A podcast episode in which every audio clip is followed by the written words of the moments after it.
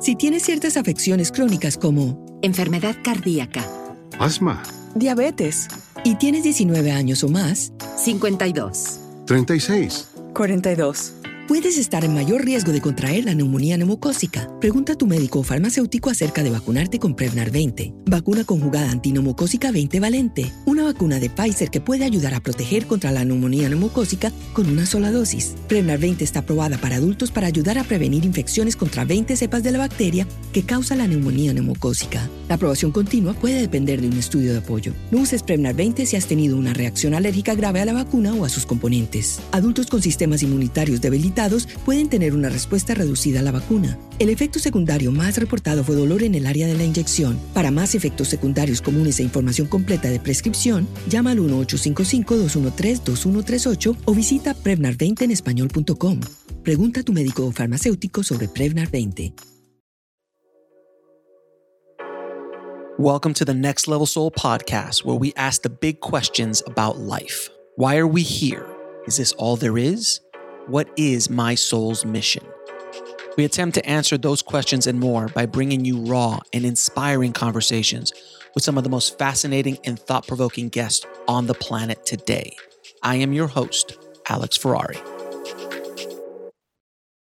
I'm always looking to help the next level soul audience take their soul to the next level. And I've been able to partner with Mindvalley to present you guys with a ton of free master classes between 60 and 90 minutes covering mind, body, soul, relationships, and conscious entrepreneurship.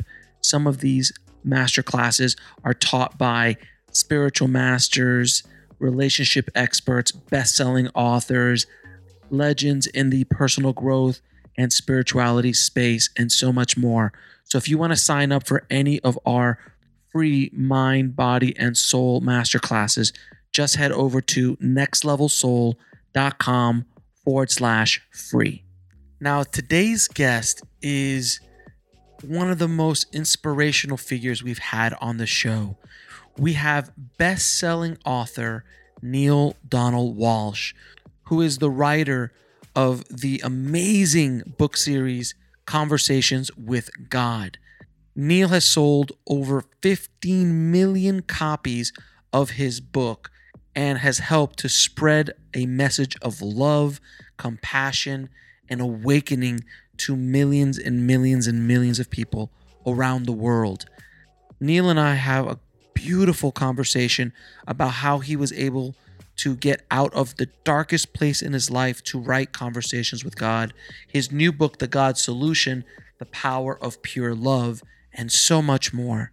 And as a bonus, I have teamed up with Neale to give you a free masterclass presented by Neale called The Path Towards Self Awakening. If you want to get access to it, all you need to do is go to nextlevelsoul.com forward slash Neale. That's nextlevelsoul.com forward slash N E A L E. So without any further ado, let's dive in. I'd like to welcome to the show Neale Donald Walsch. How you doing, Neale? I'm doing great. Thanks for asking. I hope you are as well.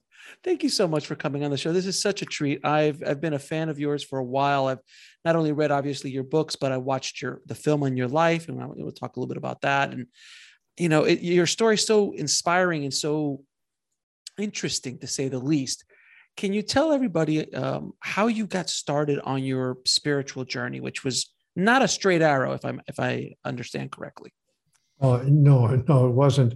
Um, yeah, well, that's a huge question. How I got started on my spiritual journey was I was born. Fair enough.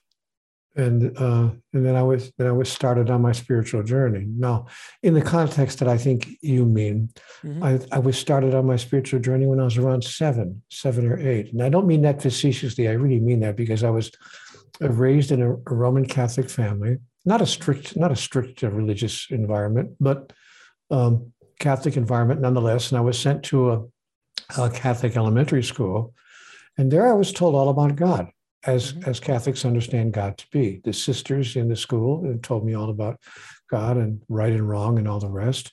And I began to have a huge interest. I thought, well, this is fascinating. There's this great big, you know, being in the sky. I'm, I mean, I'm seven years old. I'm, I'm hearing all of this. And um, then I was told about venial sin and mortal sin and going to hell and going to purgatory and the whole uh, the whole process uh, that the religion that some religions teach us, each in their own way. Incidentally, by the way, as an aside, there are 4,200 religions on the face of the earth right now, which most people don't really know, but that's an actual count. I didn't make the number up. Google it. Just type into Google how many religions are there on the earth, and they'll tell you over 4,200 religions. So this is not a small thing. And de- depending on what religion you're born into, you will step into your own spiritual journey in a particular way. So my spiritual journey began when I was around seven years old. Uh, and but I began questioning uh, some of the things I was told, and uh, and then finally, as I got a little older, I set aside what I had been told and just dropped the whole idea because I I couldn't believe that what I had been told was true. Specifically, I couldn't believe that God would punish us for some of the with everlasting damnation, no less, right. for some of the things that God uh, that I that I was told that God punished us for. Um, so I set aside that whole thing, and, and but then I kept on coming back to it, uh, Alex, over and over again. I would read a book here and there, hear a speaker or whatever, and back and forth I went. I I started uh, attending uh, other churches, uh, churches of other religious denominations, but still in the Christian um, uh, tradition, if you will. And then I began even to step outside of that tradition. I attended some services at some uh, Jewish uh, synagogues and some temples, and you know, I, I, started exploring other religious traditions. So you've asked a pretty big question about, you know, how when did your spiritual journey begin? Uh, but the answers that came to me that brought my spiritual journey toward a conclusion, concluding in the sense that I was no longer searching. Uh, those answers came to me when I had my conversations with God. And that was uh, about 27 years ago or so, when I was uh, in my um, early 60s, uh, uh, my, uh, my late 50s. I've lost track exactly, but I had my first conversation with God. And what, what started that, just to make a long story even longer, uh, by the way, you'll discover that you don't want to ask me 30 second questions because if you ask me a 30 second question, I'll give you a 30 minute answer. Fair enough. but but this is where it gets interesting, uh, Alex. Um, my life fell apart oh, when I was around 49 years old or so. Uh, my relationship with my then significant other, who's still a significant person in my life, now my ex wife, uh, ended and she asked me to to leave, which I said okay, I would. Uh, then, uh, and by the way, I hadn't done anything horrible. We didn't have an affair. I didn't have nothing going on like that. We simply weren't making it. I wasn't. We weren't getting along. So she said, "You know, I'm not having any fun anymore. How about if we just don't don't be together?" I, okay, but then, Alex, within five days, I lost my job. I was uh, let go. I was downsized in the corporate uh, wording. Uh, I was the last person hired, so I was the first person to leave. I had no seniority as they were trying to cut expenses in the corporation that I worked for. So now I'm out of work and out of a relationship, all within the five, same five day period. But wait a minute, that wasn't enough. God said, let's give him the triple whammy. So I'm driving down the road looking for work, actually, and an old guy in his car decides to turn ahead of me. He's an 89 year old man, God bless him. And he admitted afterward he had made a terrible mistake. It was uh, he agreed, the police agreed, everyone agreed it was his fault. He turned, he made a left turn right in front of me, smashed into my car pretty badly, and uh, I was I I sustained a broken neck. I mean, as soon as it happened, I heard it. I heard that. I, oh my God! I, I, I thought that can't be good. And of course, the ambulance came. They rushed me to the hospital and they saw that I had a broken neck and not a hairline fracture. They, I was told I had a three quarter inch avulsion fracture of the seventh cervical vertebrae posteriorly. Alex, that's a break in your neck large enough to put a pencil through. So the doctor said to me, you know, when I came to, you have no right to be alive. Most people who suffer that large of a fracture in their neck, especially at that seven cervical vertebrae uh, uh, position, almost always suffer uh, spinal cord complications and almost always die.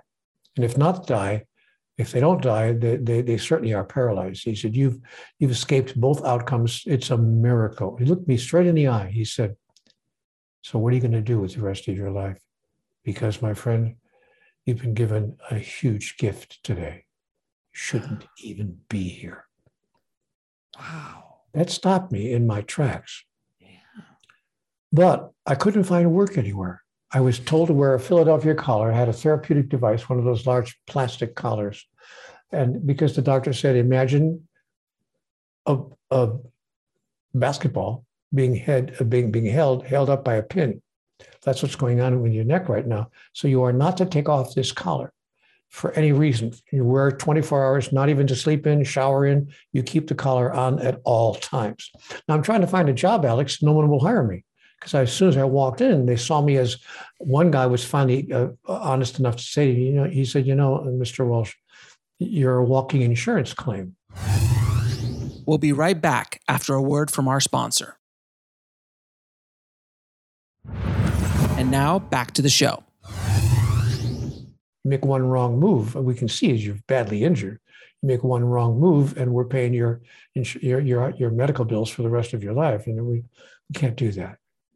I couldn't find work anywhere. I wound up finally being um, ejected, you know, from my apartment, uh, uh, and and uh, I wound up living on the sidewalk, living on the street, not for a couple of bad weeks or a couple of bad months, but for an entire year of my life. I'm living on the sidewalk, sleeping on the ground. My ex-wife did was kind enough to give me my tent, our camping tent, but that was it. That kept me out of the rain, fair enough, but didn't keep me out of the cold. Not very warm in a tent. Mm-hmm. And I'm lying on the ground. And I'm sleeping on the ground and I'm walking the streets during the day with my hand out to people. Anything would help. Anything. I remember one guy even said to me, he said, you know, I just all I have is a couple of quarters in my pocket right now. I happen to I just spent the last cash I've got. I got some loose change. I said, you know what? If everybody I asked today gave me a couple of quarters, I could actually have a hamburger and some French fries before the day was out. Please, even a couple of quarters. He said, okay, pal, here it is. And that's how I lived for a year, walking the streets asking for money. No place to even go to the bathroom.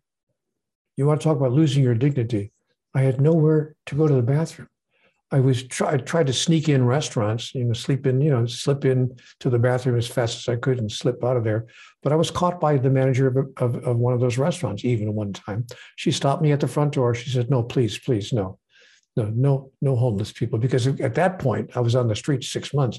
My hair is down to the middle of my back. I don't smell very good. I don't look very good. I mean, I'm, you know, I got one pair of jeans, two shirts, a pair of shoes, and that's it. That's my earthly possessions. So I walk into this restaurant and she stops me. She happened to be at the front door. She said, No, no, no, no, please. No street people. This is a lovely restaurant. We've read. I said, I, I really, really, really need to use the bathroom. I swear, I swear. In and out. I'll be in and out. You won't even know I was there. She just rolled her eyes. All right, whatever. I had to beg my way into the bathroom. Wow because of course they knew you weren't going to spend any money in there.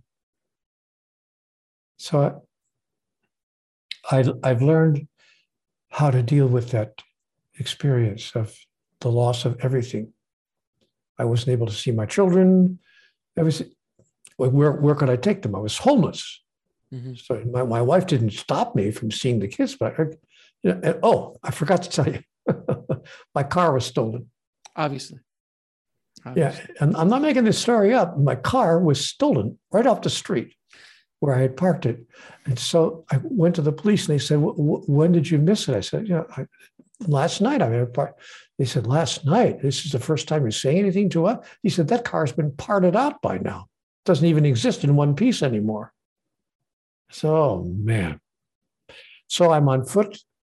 I'm lying on the ground. I'm living in a tent and I have no money at all, not a, not a nickel.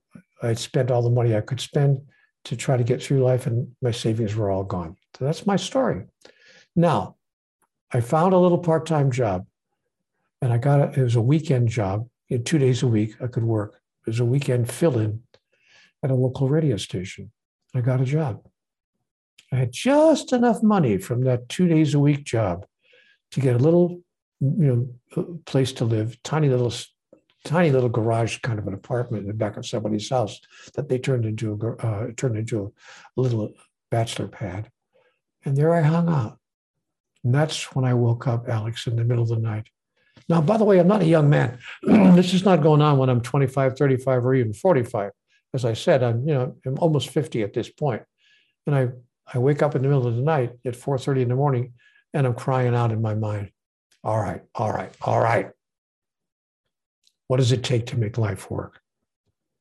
What have I done to deserve a life of such continuing struggle? And somebody tell me the rules. Yeah, I'll play. I will play this stupid game. Just give me the rule book. Come on. And once you give me the rules, don't change them because the rules of life are changing every other week. What's so? What does it take to make life work? And Alex, I began hearing, like there was a voice in the room, answers in my head. And they were so fascinating, I started writing them down on a yellow legal pad. And I started asking questions on the yellow legal pad. Question, answer, question, answer, question, answer. I kept written record because it was so fascinating to me, the experience I was having at 4:30 in the morning when I got up out of this fit of anger that I was uh, experiencing. And I'm I'm experiencing this question answer process. So I'm thinking, wow, this is fascinating. And I'm I'm really feeling better and tears are rolling down my face because it was making me feel so good, frankly. And this went on for several weeks, this whole process that I've just described. And then I was told in this process, you will make of this one day a book, and it will be read by many people. And I thought, oh, yeah, right, right. I could just imagine, you know, I'm going to send my middle of the night mental meanderings to a publisher who's going to say, stop the presses. We got a guy here who's talking to God. On paper, it, it sounds like a fantastic pitch. Yeah. Of course, it's not going to happen. I knew it wasn't a chance in the world. But in fact, one of the five publishers that I sent it to, a small publishing house on the East Coast, then a small publishing house, now a fairly big one, thank you very much.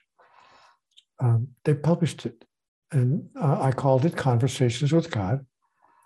And uh, and the book, you know, they didn't want to call it, by the way. They, they, they, first of all, they wanted to publish it as a work of fiction. They thought it was a great fictional story. I said, whoa, whoa, whoa, whoa, whoa, we're not going there. This is not a fictional uh, story. This is actually happening in my life. They said, yeah, yeah, but, but nobody's going to believe it. I said, you know what? Then don't publish it. It's because it's not a work of fiction, and I will not have it represented as a work of fiction. They said, well, okay, well, can we at least change the title because no one's going to conversations with God? I mean, really? I said, no, we're not changing the title either. We're going to call it that, or you're not going to publish it. A nonfiction book called Conversations with God. The point of which I said to the uh, publisher, in case you haven't read the material, is that we're all having conversations with God all the time. We're simply calling it something else.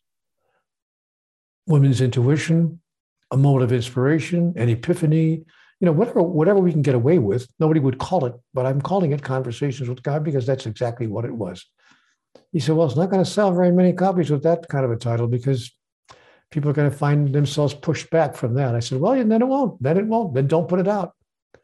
He said, Okay, okay, relax, relax. We're going to put out a few thousand copies. And he was right. It didn't sell, you know, very many copies. Only 15 million in 37 languages in every country of the world. So you go figure it. So I began to listen carefully to what I was being told because I was told, you will make of this one day a book and it will be read by many people. So I started very seriously looking at this experiences, this experience that I was having. And the experience, by the way, didn't stop. It didn't stop simply because I sent you know a, a, bunch of pages to a publisher it was ongoing in my life so excuse me so i continued uh, to keep track of what I was, I want to say, receiving in this way. And that resulted in eight more conversations with God books, called by different titles. Some were called Friendship with God, Communion with God, The New Revelations.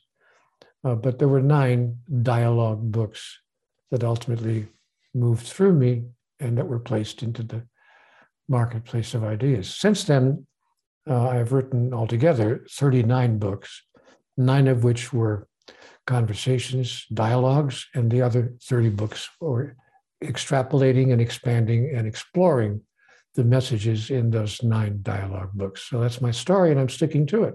Sorry you asked. Uh, not at all. Not at all. It's a fa- it's a fascinating story, and it, it was such a fascinating story that it was turned into a movie that uh, I've watched multiple times over the course of my life. And I just have to ask you, when someone came to you and like, we want to make a movie out of your life story. We'll be right back after a word from our sponsor. And now back to the show. What was that like? What was it like, the process, and what was it like seeing your life being portrayed on screen? I mean, was it surreal? Surreal. Yeah, surreal yeah. is the word. We both said the word at the same time because that's exactly what it was utterly surreal. First of all, uh, it, it, was made into a movie by um, a person I had come to know before the offer was made. Um, the, the, books had been out for a while and had been read by a lot of people all over the world, uh, and some people were, you know, fairly well known. Uh, and you know, Robin Williams read it, loved it, and you know, Charlie Bird. Read, I mean, a bunch of bunches of people whose names we all know, and they they had read the book. So I was invited to a I was invited to the premiere uh, of a of a movie called What Dreams May Come, in which Robin was one of, one of the stars. One of my favorite movies of all time. I love that movie. Yeah, and so I was invited to to that uh, premiere by the uh, director and producer of the film, a man named Stephen Simon. So I I uh, was invited there, and Stephen and I became friends.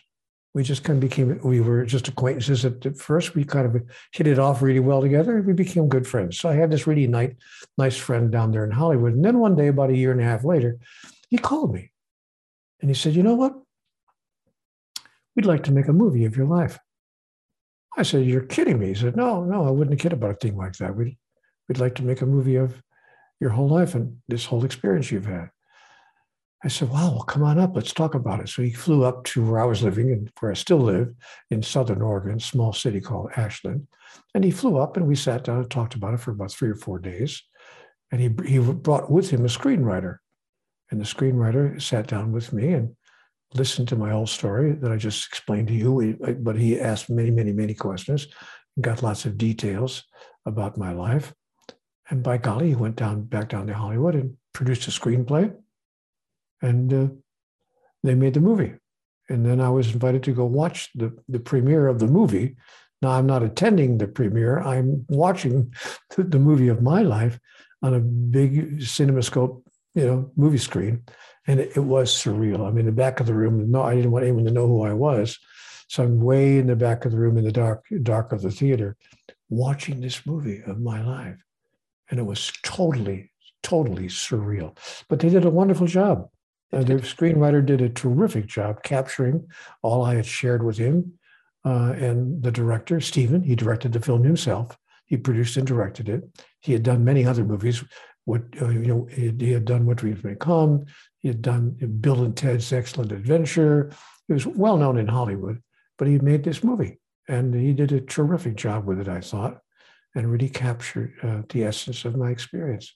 It was a fantastic film. I've gone I've gone back to it multiple times in my life because it's just such an your story is so inspirational and and when you feel that you've you're going through a bad time, you go back and you watch something like your life story and you're like, well, maybe I'm not having that bad of a time.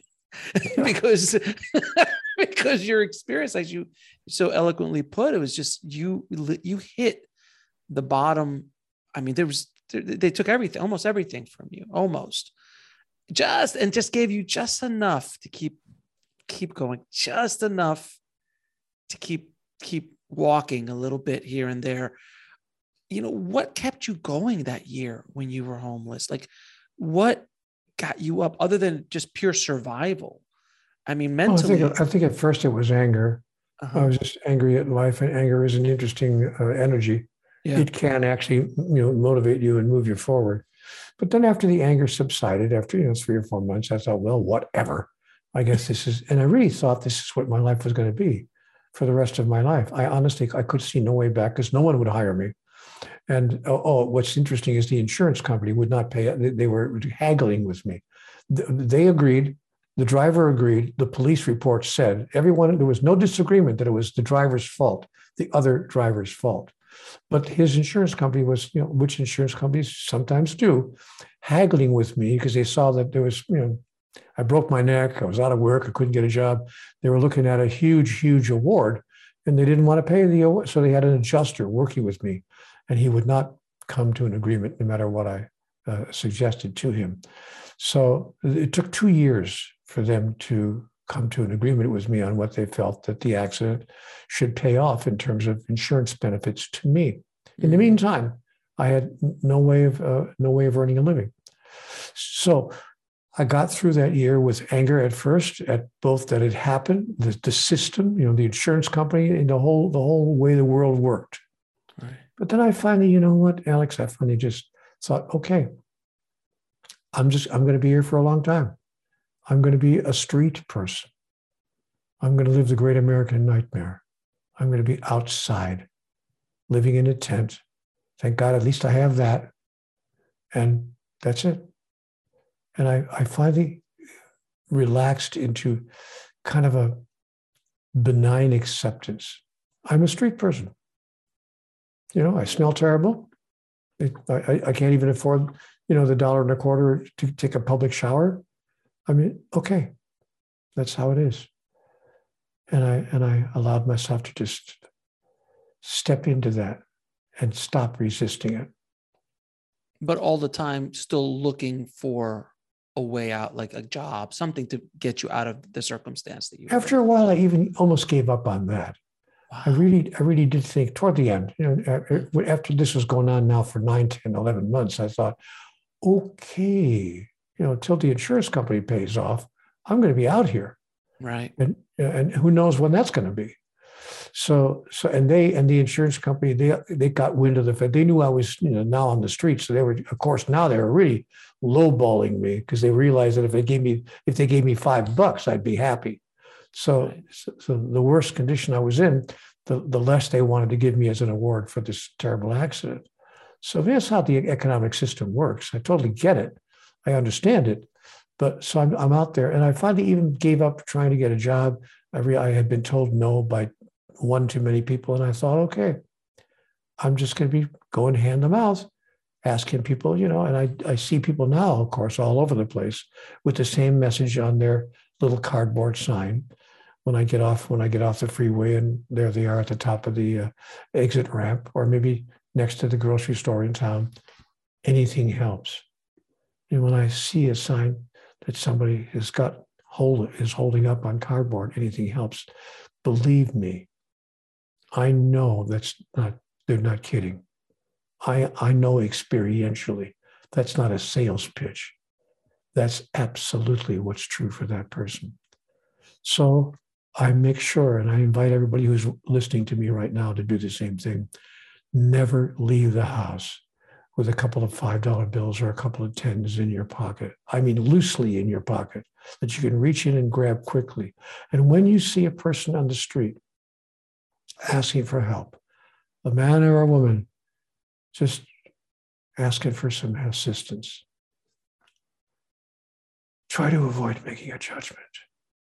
Mhm. Try all you can to not go into your mind and well, he's just going to use it to buy some drugs or alcohol or blah, blah, blah.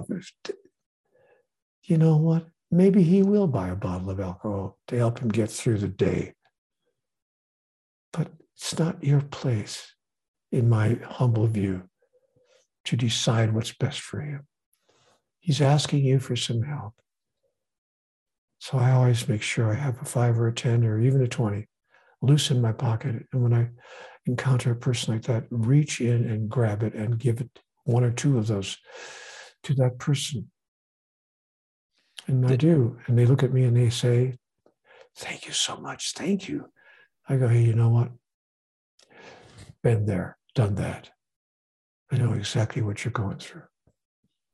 You know, I heard you once talk about the incredible formula of getting out of any bad space, which is, I think, a little bit about what you're talking about now. Can you kind of delve into that a little bit? I have no idea what you're talking about. the incredible, the incredible formula of getting out of space is by helping.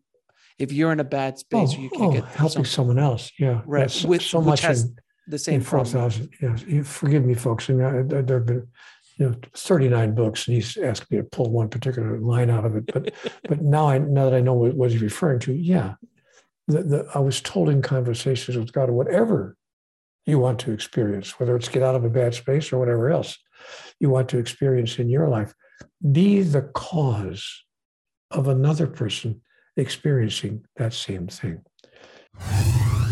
We'll be right back after a word from our sponsor. And now back to the show. You want to experience more abundance in your life? Cause another to experience more abundance in theirs. You want to experience more humor in your life, more love in your life, more companionship in your life? Cause another to experience those things in their life. You want to experience getting out of a bad spot? Help another person get out of a bad spot. Be the source. Here's what God said to me Neale, I don't want you to be the seeker anymore. It's not your place to be a seeker. Be the source in the life of another of that which you were seeking for yourself. And as you do that, you will experience that you already have it to give, that it was there all along. It's a magic formula that's really incredible, and it works, by the way, every time. So I've decided to be the source of that which I choose to experience in my own life. Or to put it another way, as some guy said a few years ago when he was walking around the planet, he said, Do unto others as you would have it done unto you. Really Uh, quite simple. he, he was a pretty interesting guy, that guy. I have found him interesting for sure, To- and to quite a bit different from what I thought that what I thought was true about him Hmm. uh, when I was hearing about him at the age of nine. When I was nine years old, the priest came into my classroom. They came in once a week, every Wednesday, for catechism, which is a fancy word meaning the teachings of the doctrines and the dogmas of the church. And the priest came in and told us in third grade children, you have to remember to go to Mass on Sunday. Because if you miss Mass without a good excuse, you know, if you're caring for a sick parent or, you know, fair enough. Or if you're an adult and you have to go to work, okay. But if you don't have a good excuse, you just decide not to go to Mass. If you should get hit by a car, God forbid, on Monday and die, you will be sent to hell Yeah. for everlasting damnation. Because missing Mass is a mortal sin, not a venial sin, not a spiritual misdemeanor, a mortal sin. You and I thought, what? Why? And as it happened, Alex, that was the very week that I did miss Mass. I was I was going to Mass almost every Sunday. I was a really devout young little lad. But you know, that was the weekend that we had our big playground World Series, the World Series of Playgrounds. It was our playground against the playground across town. And we were having a little softball game. And it was the big, the big tournament game. And I had to, I, I had to go. I wanted, I was in the game and I wanted to go. So I thought, well, I'll, I'll, I'll, I'll miss Mass this. And of course, that would be the week he came in and told us this. Now, that's through the fear of God into me.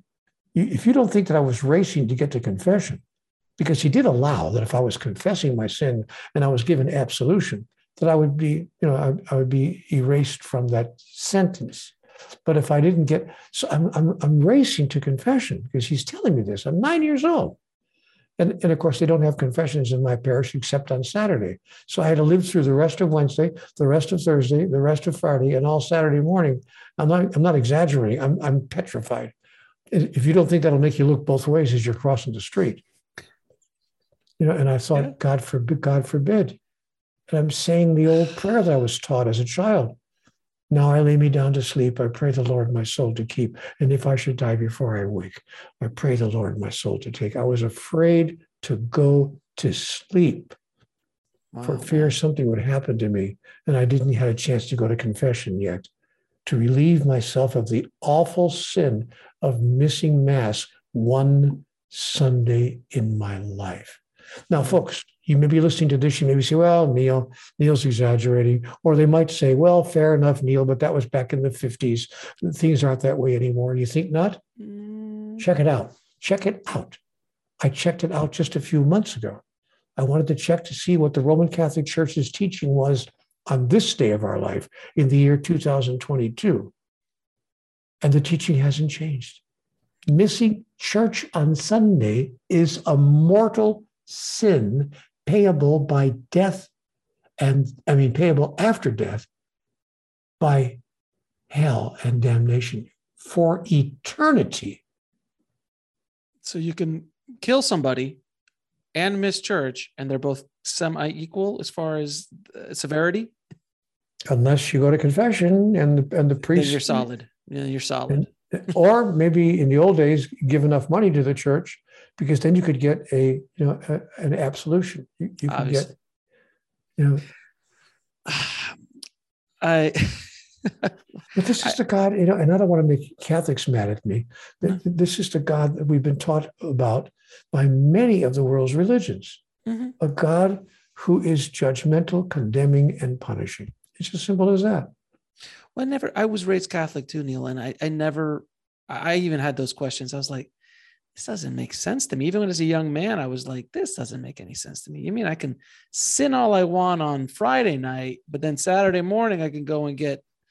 I tell somebody my sins, and you're all good after I tell a couple of Hail Marys and Our Fathers. I'm like, it did, that didn't make a whole lot of sense to me even back then. And then you, you just start digging into it, critical thinking about these ideas, just like how can in one hand the god that you're talking about love you eternally but god forbid if you don't you know you, you step out of line he will throw you in hell for the rest of eternity.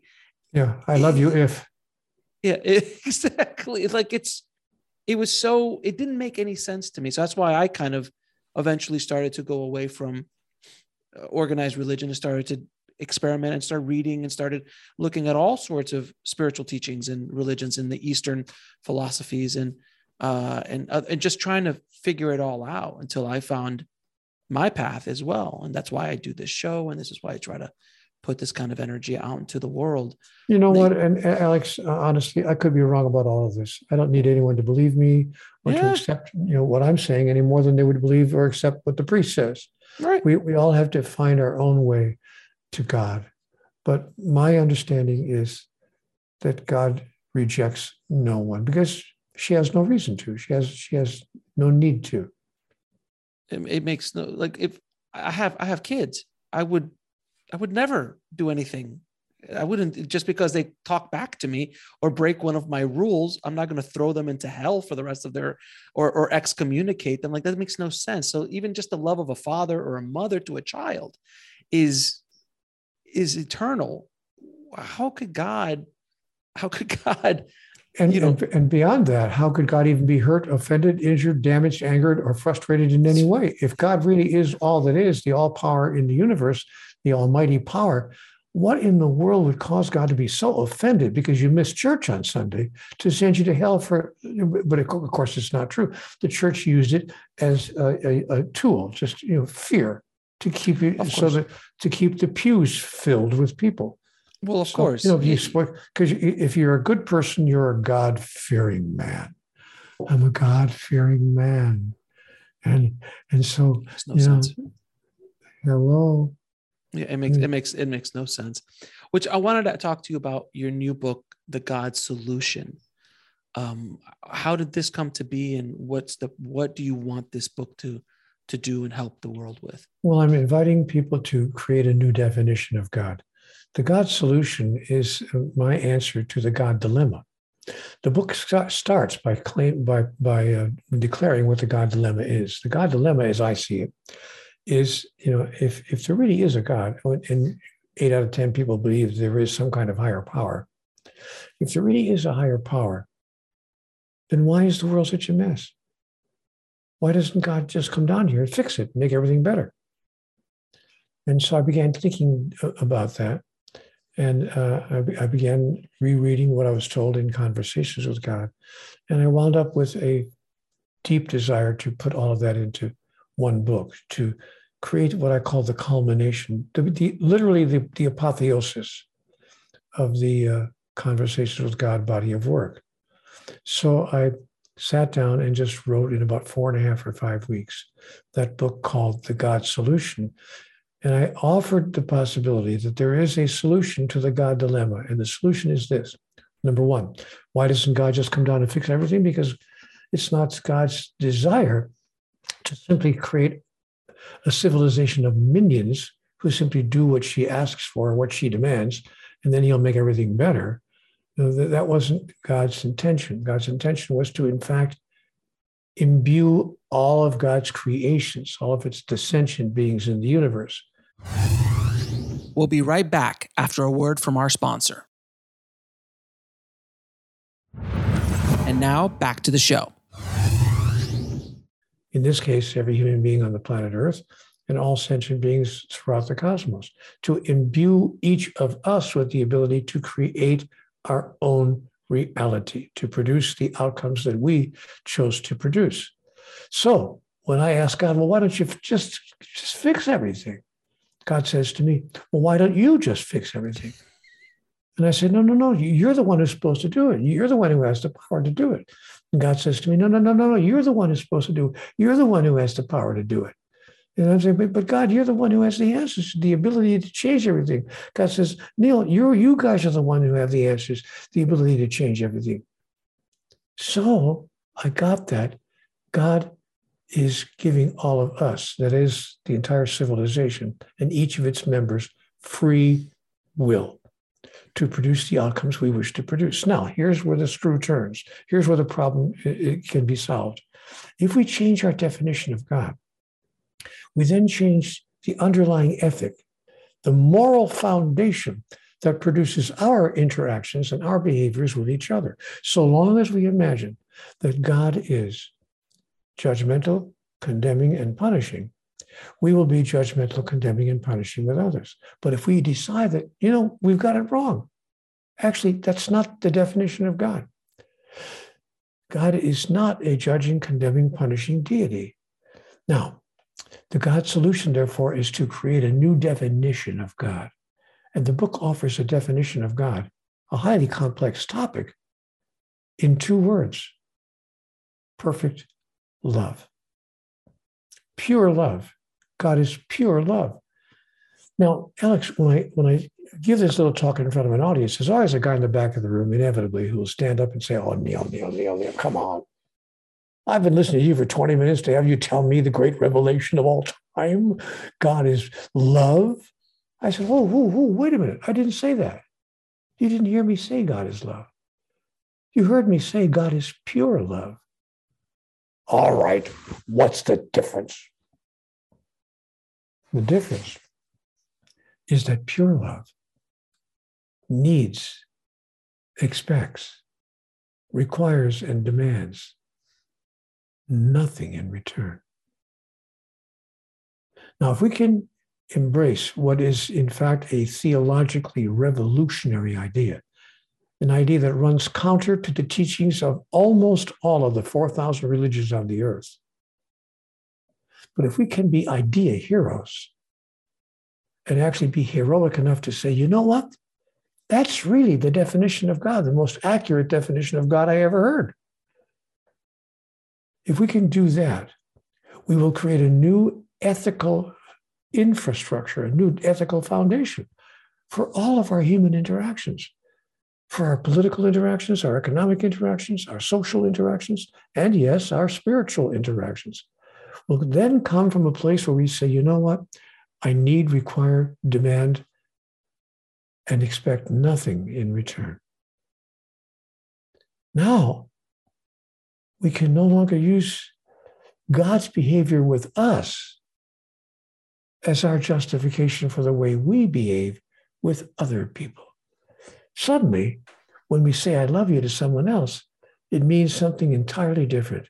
It no longer means I love you if. It no longer means that if I get back what I assume I'm going to get back if I love you, then I'll continue loving you. But if I don't get back from you what I assume I'll get back from you for my giving you my love, then the deal's off. We no longer have trade deals like we have with company with nations. Nations have trade deals with nations. Sometimes companies have trade deals with other companies. We no longer have trade deals. And I had to stop looking for that perfect Valentine's Day card because I never really found one that said what I really wanted to say when I was 29.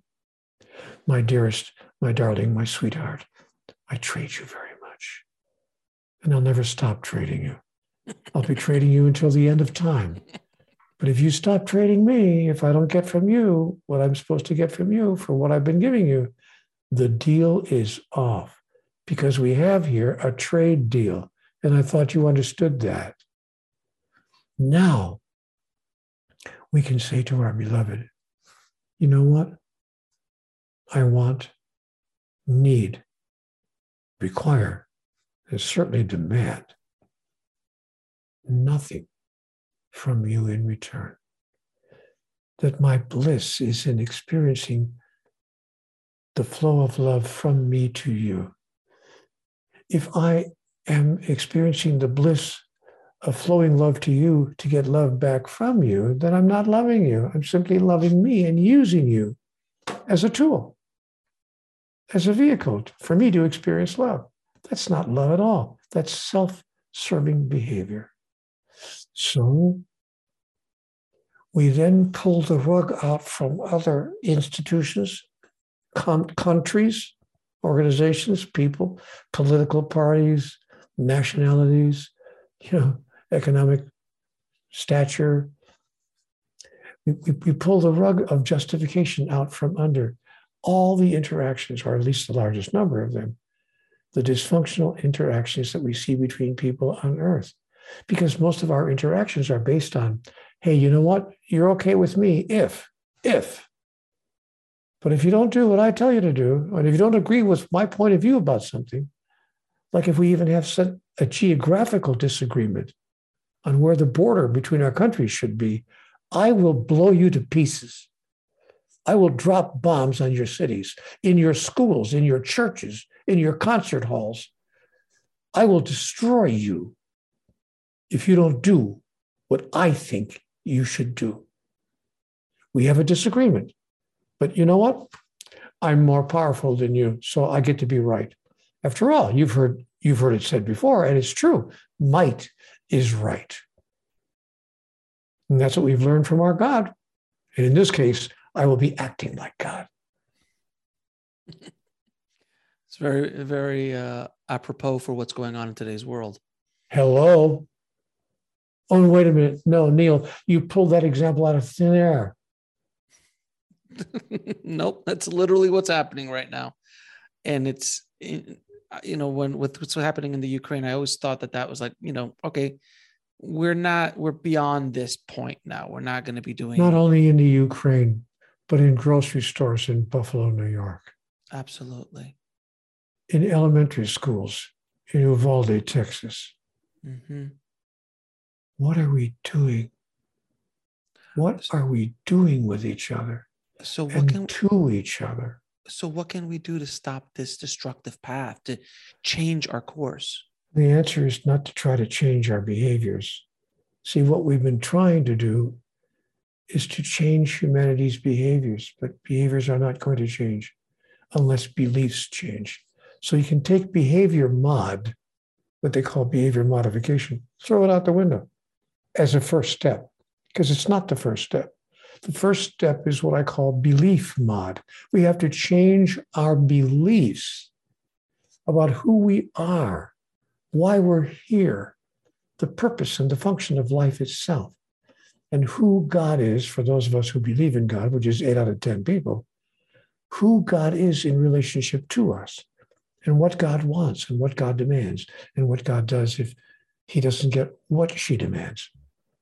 So we have to change our beliefs when and if we change our beliefs, then our behaviors will change because behaviors simply reflect our beliefs. And our, when our behaviors change, our experience will change. When our experience changes, our reality will change. And that's how we change the world by changing our beliefs. And here's the fundamental belief, to use a well chosen word, that we have to change. We believe in the notion of separation. We have accepted the idea that we are separate entities, individual little entities out here on the earth. And the idea of separation means that we are separate from God, separate from each other, separate from life itself in a metaphorical way. I mean, it's out there and we're over here. And that separation is what causes us to do what we do because, after all, it's us against the world. I have to do what I need to do to get what I need to get. And if that means I have to hurt you to get it, I'm sorry, but that's just how it is. But if we decided to set aside our idea of separation, to realize that we are all one, that there really is only one of us. We'll be right back after a word from our sponsor. And now back to the show. Then we would treat each other the way we would like to be treated. We would finally decide, in fact, to follow the golden rule, even if we disagreed with someone else, even if someone else did something to hurt us, even if someone was attacking us. We would decide wait a minute, maybe he was right. There was a guy who was walking around here a few years ago who said to us, Bless, bless, bless your enemies, and pray for those who persecute you, and do good to those who would do you evil. And when a man slaps you on the right cheek, turn and offer him your left. And when a man steals your coat, give him your shirt as well. And when a man asks you to walk one mile with him, go with him twain. And raise not your fist to heaven and curse the darkness not, but be a light unto the darkness, that you might know who you really are, and that all those whose lives you touch might know who they really are as well. Neale, there's uh, there's something going on in our world today, and there seems to be a shift. I've talked about it on the show multiple times. Well, shift happens. that should be a bumper sticker. shift happens.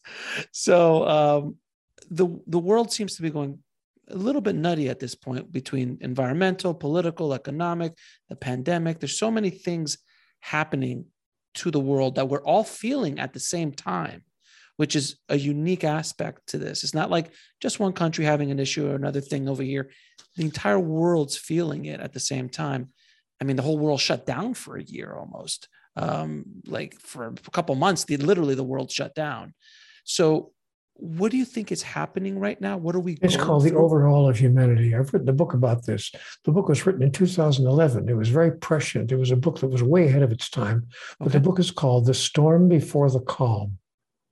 Okay. A play on words. We're used to hearing about the calm before the storm, but the book was called The Storm Before the Calm, in which I predicted, not in specific terms, but this particular kind of experience. And the book calls it the overhaul of humanity, that we are in for an overhaul, not the destruction of humanity any more than the overhaul of an engine destroys the engine. In fact, it repairs the engine and makes it work better than ever before. But we are undergoing the overhaul of humanity. That book in 2011 described the overhaul of humanity and talked about how we can move through that process in a way that could stop it from, in fact, destroying us and allow it to be the process by which we recreate ourselves anew in the next grandest version of the greatest vision ever we held about who we are. So that's what we're going through. And when we see it as our golden opportunity to use these events to recreate ourselves and our society and our civilization in the grandest thought we ever had about what it's like to be human, then we can resolve that which separates us and produce the outcomes for which we have yearned. What will it take?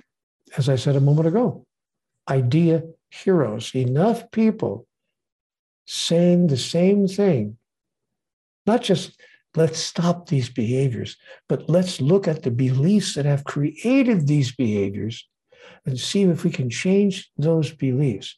When we enough have enough idea heroes to produce that message, then the first domino will fall. And once the first domino is tipped over, the rest of the dominoes will follow. But that's how, my dear Alex, all civilizations, not just those that have existed throughout human history on this planet, but all civilizations in the cosmos. And of course, there are many. There's intelligent life in the cosmos, not here, but elsewhere in the cosmos. There is intelligent life. And, that's how all civilizations have ultimately evolved through a series of experiences like we're having now, through a series of, if you please, overhauls, where the entire society stopped what it's doing and looked at itself and said, Really? I mean, really? Is this the best we can do?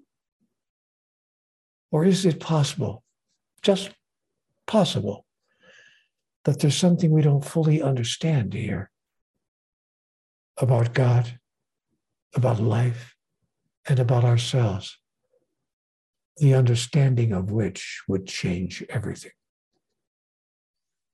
Is that why we are so entrenched in our tribalism, in our separation, that we need to separate ourselves from others I mean, what is the cause of that, and what can we do to? Because we're afraid we're going to use our individuality. See, we, we hang on to the idea of separation because if we think that we're all one, we think we're going to be, you know, homogenous and we're going to lose our individuality. The ego. And we, and, we eh, yeah, we, we, well, the ego has gotten a bad rap. Mm-hmm. Actually, I was told in conversations with God that ego is being given a bad rap. Ego run amok is one thing, but ego in and of itself serves us. It helps us to see ourselves as other than, but not separate from each other. And when I asked God to explain that for me, I said, God, come on, I have kind of a pea brain here. I'm just a little guy down here. Help me understand. God said, All right, hold up your hand. So, Okay. God said, Now look at your fingers. Said, Okay. What about them? She said, Are they identical? I said, No, they're not identical. She said, You mean they're different from each other? I said, Yeah, they're individual. They all have separate appearances, separate functions. She said, But are they separate from each other? Or are they part of the same hand? So, well, well, they are. They are part of the same hand. And she said, And is the hand part of the same body? Yeah, well, the hand is part of the body. Oh, so individuality does not mean separation. I see. I see. God said, Well, then would you do me a favor? Give me a hand here. God has a fantastic sense of humor. and a great way to play with words. Oh, wonderful. That's what I loved about your books. The the the the, the way God presents its, itself in the books is so unlike another representation, other representations of God that we've ever heard, as we've discussed in this in this conversation, where you know the, the you know the angry God, the vengeful God, all this. This God was so loving and joyful and happy and and answered the questions and was snarky at sometimes and was just like it was wonderful. It was just a wonderful way of of approaching uh, uh this subject matter. That well, God said to me, "I will talk to you in your own language." I will speak to you as you speak to each other. Maybe now you'll be able to hear me. Now, where can people uh, pick up? When's your, when's your new book, God's Solution, uh, out and available? And where can people find out more about you? And Well, the book has been out for a while, but they, I, I'm making copies of it available at uh, for free. Uh, they can just download the book on their computer, or on their iPad, or even on your phone. Mhm. You can download the book at no cost. All you have to do is go to my webpage, uh, nealedonaldwalsch.com, and there you should find a link that allows you to download. Um, and if you don't find it there, just write me a, a note. Say, just write a neale at nealedonaldwalsch.com. Send me an email, neale at nealedonaldwalsch.com. You got to spell the name right, though. The internet is unforgiving. One letter out of place, and the, the email will not get to me. So l- look at how my name is spelled. It's all over the internet. You can't miss it. Mhm. Then send me a note, neale at nealedonaldwalsch.com. I want a free copy of your book, and I'll send you a link by return mail. You'll get it within 24 hours, and you can download the entire book to your computer without spending a dime. now, Neale, I'm going to ask you two questions. That's how important, by the way, excuse me. yes, go ahead, One, one last postscript. please. That's how important I think the message is. I think I, I see want that. you to, I want you to have this message in your hand without having to spend a nickel to get it there. Just do me a favor, read the book and pass it on. We'll be right back after a word from our sponsor. And now back to the show. Now I'm going to ask you, Neale, two questions I ask all of my guests. What No, absolutely not. I can't tell you. I, how many times a week do you have sex? Why would you ask a question? I like mean, I, I, was, I was always curious. Uh, what is your mission in this life? I have a three part mission that I was given, if you please, invited to accept in the Conversations with God dialogue. Part one, Neale, go out there and change the world's mind about God. Two, Neale, go out there and give people back to themselves. Three, Neale, go out there and awaken the species. So that's my raison d'etre, as the French would say. That's my reason for being. And that's what I do virtually every day of my life. This is one of three interviews I've done today alone Mhm. three one hour interviews on just this single day. I do about 15 or 20 uh, a week in some weeks. And uh, I'm constantly sharing with people what it is that's been shared with me. And last question What is the ultimate purpose of life? To announce and declare, to express and fulfill, to become and to experience who you really are. To step into the demonstration of your true identity. To know yourself as an aspect, an individuation of divinity in demonstration, not conceptually. Not, yeah, I have a concept that God and I are one or whatever.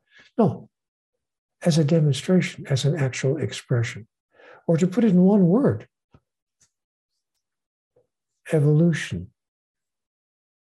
We are here to evolve to the next grandest level of who we really are. It's really quite simple. The agenda of the soul is really quite simple. We've come into physicality from the realm of spirituality that we might express, not simply, not simply know, but express who we really are. And the reason we've done it in the realm of physicality as opposed to the realm of spirituality is that in the realm of physicality, we've created a contextual field where the opposite of what we are exists. Because if the opposite of what you are did not exist, what you are could not be experienced. To make it simple, let's say you are the light, just, just as a metaphor. I am the light, but I want to experience myself as the light. I don't want to just know myself as the light. I want to have an expression of it so it can flow through me as me, and I can say I've actually expressed it and demonstrated it. But you can't demonstrate who you are in the absence of what you are not. Therefore, if you think you're the light, you will create in your life the darkness so that you can be the light in the face of the darkness. Therefore, judge not and neither condemn, but be a light unto the darkness, that you might be who you really are. I could, of course, be wrong about all of this, but I don't think so. Neale, thank you so much for coming on the show and thank you for your message and all the amazing work you've done over the years and and for putting this into the world. It desperately needs it now more than ever. So I appreciate you, my friend, and thank you so much for everything. I, I Thank you, Alex, for having me. It's been lovely to be here with you. I really want to thank Neale so much for coming on the show and sharing his message of love and awakening with us today. If you want to get links to anything we spoke about in this episode, including his new book, The God Solution The Power of Pure Love, and gain access to his free masterclass, The Path Towards Self Awakening, all you need to do is go over to the show notes at nextlevelsoul.com forward slash 082. And if you want to go directly to his masterclass, it's nextlevelsoul.com forward slash Neale, N E A L E. And if you've only been listening to this over podcast and you want to watch these amazing conversations, please subscribe to our YouTube channel at nextlevelsoul.com forward slash YouTube. Thank you so much for listening. And remember, trust the journey. It is here to teach you. I'll talk to you soon.